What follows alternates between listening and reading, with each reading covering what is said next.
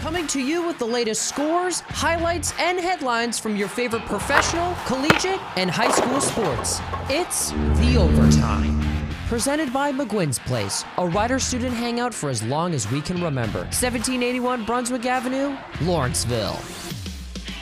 Welcome to another edition of The Overtime. I am your host, Zach Helfer. Beginning with the NFL, the Atlanta Falcons traded longtime quarterback Matt Ryan to the Indianapolis Colts in exchange for a 2022 third round pick. Ryan believed his time was up with the Falcons after they made a run at acquiring Deshaun Watson from the Houston Texans, which they did not succeed in. Ryan was due a $7.5 million roster bonus from the Falcons on Tuesday, and now with his departure, they will incur a dead cap hit of just over $40.5 million, the largest in NFL history. The Colts were in need of a quarterback after shipping Carson Wentz to the Washington Commanders after his tumultuous 2021 season. While this move doesn't set up the Colts in the long term, Ryan is seen as a great bridge QB that can help the Colts now while not sacrificing future assets so they can potentially acquire a younger QB down the road. Immediately after this trade, the Falcons signed former Titans and Raiders quarterback Marcus Mariota to a two-year, $18.75 million contract. Mariota and Falcons head coach Arthur Smith spent five seasons together in Tennessee when Smith was an assistant coach, so the familiarity with the system made this the perfect match. Moving over to the NHL, the NHL trade deadline was Monday that saw a plethora of teams make moves to inch closer to obtaining the Stanley Cup. Here's a rundown of the big trades from Monday. The Minnesota Wild acquired goaltender Marc-Andre Fleury from the Chicago Blackhawks in exchange for a conditional second round pick in 2022. The Wild immediately shipped out goaltender Kaapo Kähkönen to the San Jose Sharks for defenseman Jacob Middleton and a 2022 fifth round pick in a subsequent move to make room for Fleury. The Montreal Canadiens traded Artturi Lehkonen to the Colorado Avalanche for defenseman Justin Barron and a 2024 second round pick. The New York Rangers acquired forward Andrew Copp and a 2023 sixth round pick from the Winnipeg Jets in exchange for forward Morgan Barron, a 2023 fifth round pick, and two future conditional second round picks. And the Pittsburgh Penguins made a bold move acquiring forward Rickard Rakell from the Anaheim Ducks for forward Zach Aston Reese and Dominic Simone, a 2022 second round pick, and a prospect. Finally, in the NBA, here are the scores from Monday's games. Tyrese Maxey led the way for the 76ers with 28 points in their 113 106 victory over the Heat. Here's Kate Scott with the call of Maxey's daggering three late in the fourth quarter on NBC Sports Philadelphia.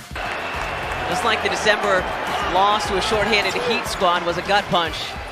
This would be a heck of a win for the Sixers. Tyrese.